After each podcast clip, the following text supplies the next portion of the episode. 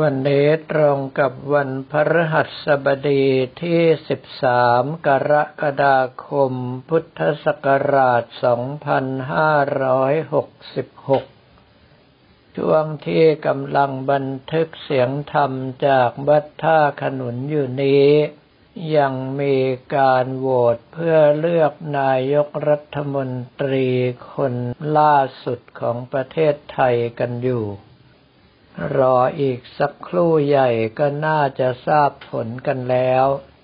แต่ว่าสิ่งที่อยากจะบอกกล่าวกับเพื่อเราในวันนี้นั้นไม่ใช่เรื่องของการเลือกนายกรัฐมนตรี หากแต่เป็นการที่ท่านทั้งหลายต้องมีสติ และยึดหลักเกณฑ์ หลักการข้อกฎหมายต่างๆ เป็นหลัก ไม่เช่นนั้นแล้วทุกคนก็จะหลงประเด็นออกทะเลไปตามๆกัน อย่างเช่นว่าถ้าองค์สมเด็จพระสัมมาสัมพุทธเจ้าทรงบัญญัติศีลว่าพระภิกษุห้ามเก็บพัตตาหารเอาไว้ในที่อยู่ของตน แล้วมีภิกษุผู้หนึ่งเก็บพัตตาหารนั้นเอาไว้ เมื่อมีผู้ทราบแล้วไปแจ้งองค์สมเด็จพระสัมมาสัมพุทธเจ้าพระภิกษุรูปนั้นก็โดนลงโทษเนื่องจากละเมิดในข้อห้าม ก็คือละเมิดศีลต้องอาบัติหลังจากนั้นมาก็มีภิกษุอีกรูปหนึ่งเก็บพัตตาหารเอาไว้ในกุฏิเมื่อมีผู้บอกว่าถ้าทำอย่างนี้แล้วผิด ก็ยังดื้อด้านไม่ฟังเสียง โดยบอกว่าองค์สมเด็จพระสัมมาสัมพุทธเจ้าปรินิพานไปแล้ว เราจะทำอย่างนี้ แต่เมื่อเรื่องไปถึงคณะกรรมการสงฆ์คณะกรรมการสงฆ์ตัดสินว่าท่านผิด แล้วท่านก็จะไปอ้างว่าเสียงส่วนใหญ่ภายในวัดนี้เลือกท่านมา ท่านย่อมไม่ผิด ถ้าอย่างนี้ก็แปลว่าหลงประเด็นออกทะเลหาฝั่งไม่เจอ เรื่องพวกนี้จึงเป็นเรื่องที่จะต้องใช้สติ ใช้ปัญญา ยึดหลักเกณฑ์ของสังคม ไม่เช่นนั้นแล้วเพื่อเราทั้งหลายก็จะกลายเป็นหลงประเด็นยังไม่พอ อาจจะมีการประทะกันทางความคิด ทำให้เกิดความแตกสามัคคี แล้วถ้าไปเจอแรงยุจากภายนอกขึ้นมา อาจจะมีการแบ่งพักแบ่งพวก แบ่งฝักแบ่งฝ่าย แล้วเราก็มารบราฆ่าฟันกันเอง โดยที่ลืมไปว่าสิ่งที่เรากระทำนั้นประโยชน์จะตกอยู่กับใคร ขอให้สังเกตว่าทุกครั้งที่มีการรบราฆ่าฟันกันขึ้นมา บรรดาแกนนำต่างๆ ไม่เคยเจ็บไม่เคยตายกับใครเลย ยกเว้นอย่างเดียวก็คือมีเงินมีทองอู้ฟู่ขึ้นมาทุกครั้ง แล้วเราทั้งหลายก็ยังจะหน้ามืดตามัวเชื่อบรรดาแกนนำทั้งหลายเหล่านั้นอีกหรือ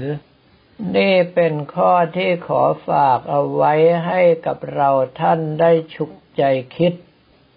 ว่าสิ่งที่เราทำไปนั้นถูกต้องตามกฎเกณฑ์เหมือนกันหรือไม่ ไม่ใช่ไปอ้างสิทธิ โดยที่ไม่ได้ดูว่าสิทธิของเรานั้นเป็นการละเมิดกฎหมายหรือว่ากฎเกณฑ์ของสังคมหรือเปล่า เรื่องต่อไปที่อยากจะบอกกล่าวก็คือวันก่อนนี้กับผมอัตมภาพกำลังกราบหลวงปู่ยิ้ม วัดหนองบัว ครูบาอาจารย์ใหญ่สายกรรมฐานของจังหวัดกาญจนบุรี ซึ่งมีลูกศิษย์ลูกหาเป็นพระเกจิอาจารย์มีชื่อเสียงเรื่องลือหลายต่อหลายรูปด้วยกัน เพื่อที่จะเรียนถามความกระจ่างในเรื่องของตะกุดโลกธาตุนอกจากคาถาที่ใช้จานคาถาที่ใช้ปลุกแล้ว หลวงปู่ท่านยังเมตตาบอกว่าคำว่าโลกธาตุนั้น มาจากสังขารโลก โลกคือร่างกายของเรานี้อย่างหนึ่ง โอกาสโลกโลกคือดวงดาวที่ประกอบไปด้วยหมู่สัตว์อย่างหนึ่ง สังสารโลก หรือสัตวโลก โลกคือหมู่สัตว์ที่กำลังเป็นไปตามกฎของไตรลักษณ์ไม่ว่าจะเป็นภพใดภูมิใดก็ตามล้วนแล้วแต่ไม่เที่ยงเป็นทุกข์ ไม่มีอะไรเป็นเราเป็นของเรา ถ้าหากว่าสามารถที่จะมองเห็นชัด ว่าสังขารโลกของเรานี้ต้องอาศัยโอกาสโลก โอกาสโลกนี้เป็นไปตามสังสารโลกหรือว่าสังสารวัฏ เราก็จะเข้าใจว่าสรรพสิ่งทั้งหลายนั้นไม่มีอะไรให้ยึดถือมั่นหมายได้ ถ้าสามารถเข้าถึงความเป็นจริงตรงนี้ ก็จะสามารถใช้ความขลังความศักดิ์สิทธิ์ของตระกุดโลกธาตุได้อย่างแท้จริง เนื่องเพราะว่าตัวเราจะกลมกลืนเป็นอันหนึ่งอันเดียวกับโลกนี้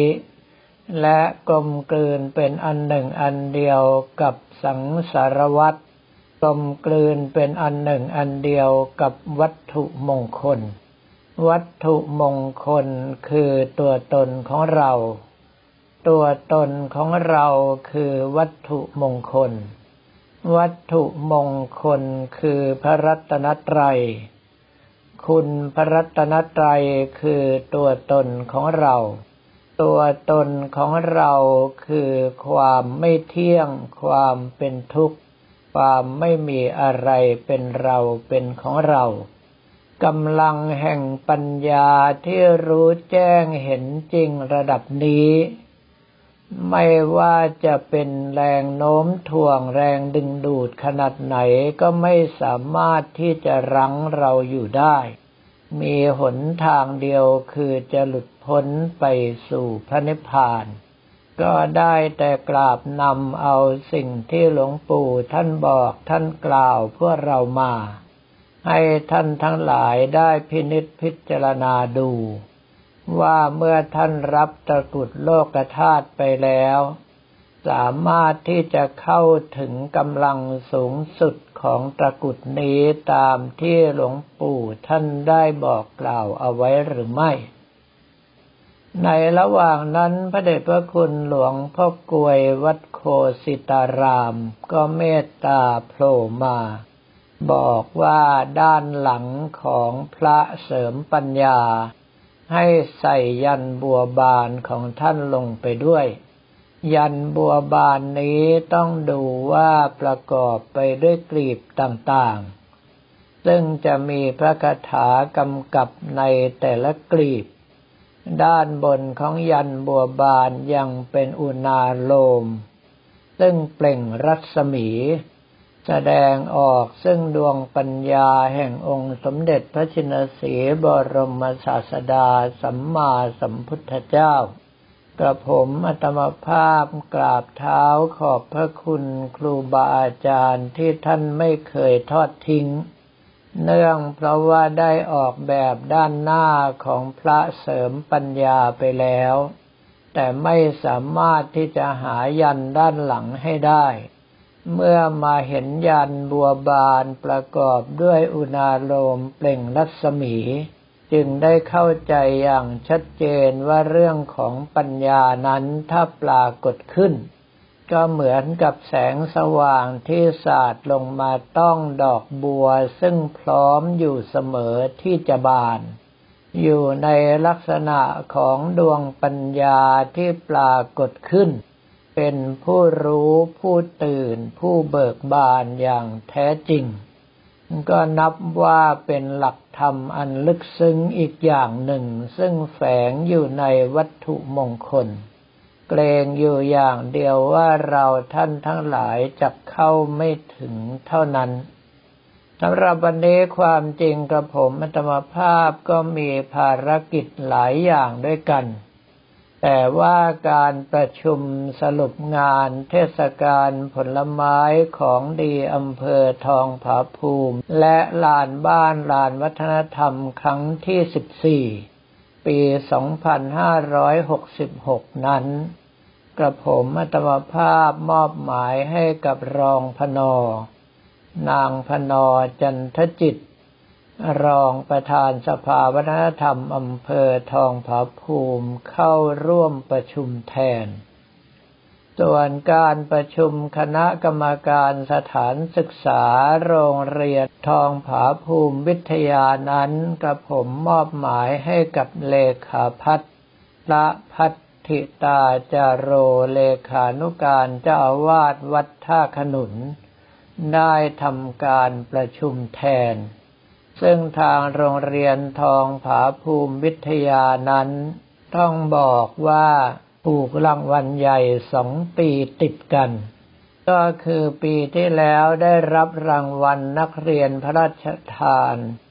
ในระดับโรงเรียนมัธยมขนาดกลาง มาปีนี้ก็รับรางวัลนักเรียนพระราชทานอีกปีหนึ่ง ซึ่งถ้าหากว่าอยู่ในลักษณะนี้ บรรดารุ่นน้องต่างๆ ก็จะมีแนวทางที่ชัดเจน ว่าคณะกรรมการทั้งหมดนั้นอยากจะเห็นอะไรบ้างจากตัวนักเรียน ซึ่งต้องไม่ใช่แค่ความสามารถพิเศษอย่างเดียวเท่านั้น หากแต่ต้องประกอบไปด้วยหลายๆอย่างด้วยกัน แต่ว่ารุ่นพี่ที่ผ่านมา เมื่อสามารถที่จะทำคะแนนได้จนกระทั่งรับรางวัลนักเรียนพระราชทานอันเป็นเกียรติยศสูงสุดในชีวิตของนักเรียน ก็ย่อมที่จะสามารถถ่ายทอดแนวทางให้กับรุ่นน้องต่อ ๆ ไปได้ ก็เป็นเรื่องที่น่ายินดีและน่าอวยพร ส่วนพรุ่งนี้กับผมอัตมภาพความจริงก็มีงานทั้งช่วงเช้าและช่วงบ่าย แต่ว่าช่วงเช้านั้นจะเดินทางไปร่วมงานประชุมสัมมนาพระปริยัตินเทศทั่วประเทศที่หอประชุมใหญ่พุทธมณฑล ส่วนตอนช่วงบ่ายซึ่งเป็นการประชุมเจ้าสำนักปฏิบัติธรรมทั้งสิ้น 47 แห่ง ของจังหวัดกาญจนบุรีนั้นกระผมอัตมภาพได้มอบหมายให้กับสมุบอสพระสมุนัทพสิทธิปัญญาขโมเลขานุการรองเจ้าคณะอำเภอทองผาภูมิเข้าร่วมประชุมแทน เนื่องเพราะว่าตนเองต้องเดินทางไปยังประเทศศรีลังกา ต้องใช้เวลาช่วงบ่ายในการเตรียมตัว แล้วหลังจากนั้นพี่นวลคุณนวลจันเพียรธรรมก็จะมารับจากที่พักวัดอุทยาน ไปส่งยังสนามบินนานาชาติดอนเมือง และต้องเดินทางกันเกือบทั้งคืนเพื่อไปยังประเทศศรีลังกา กระผมอัตมภาพได้เตรียมเหรียญสมเด็จองค์ปฐมยิ้มรับทรัพย์พิมพ์ใหญ่เนื้อทองคำเลี่ยมทองประดับเพชร พร้อมกับสร้อยคอทองคำสองบาท ที่คณะของทิดเฟิร์ส นายบัณฑิตเอี่ยมตระกูลถวายมา รวมราคาแล้วทั้งสองชิ้นก็ตกสามแสนกว่าบาท เพื่อที่จะนำไปถวายบูชาพระบรมธาตุเขี้ยวแก้วที่เมืองแคนดี้ประเทศศรีลังกา บุญกุศลตรงนี้ขอให้ท่านทั้งหลายได้อนุโมทนา ประโยชน์ความสุขใดที่กระผมอัตมภาพจะพึงได้รับ ขอให้ท่านทั้งหลายจงได้รับเช่นเดียวกันทุกประการด้วยเทินสำหรับวันนี้ก็ขอเรียนถวายพระภิกษุสมณเณรของเราและบอกกล่าวแก่ญาติโยมแต่เพียงเท่านี้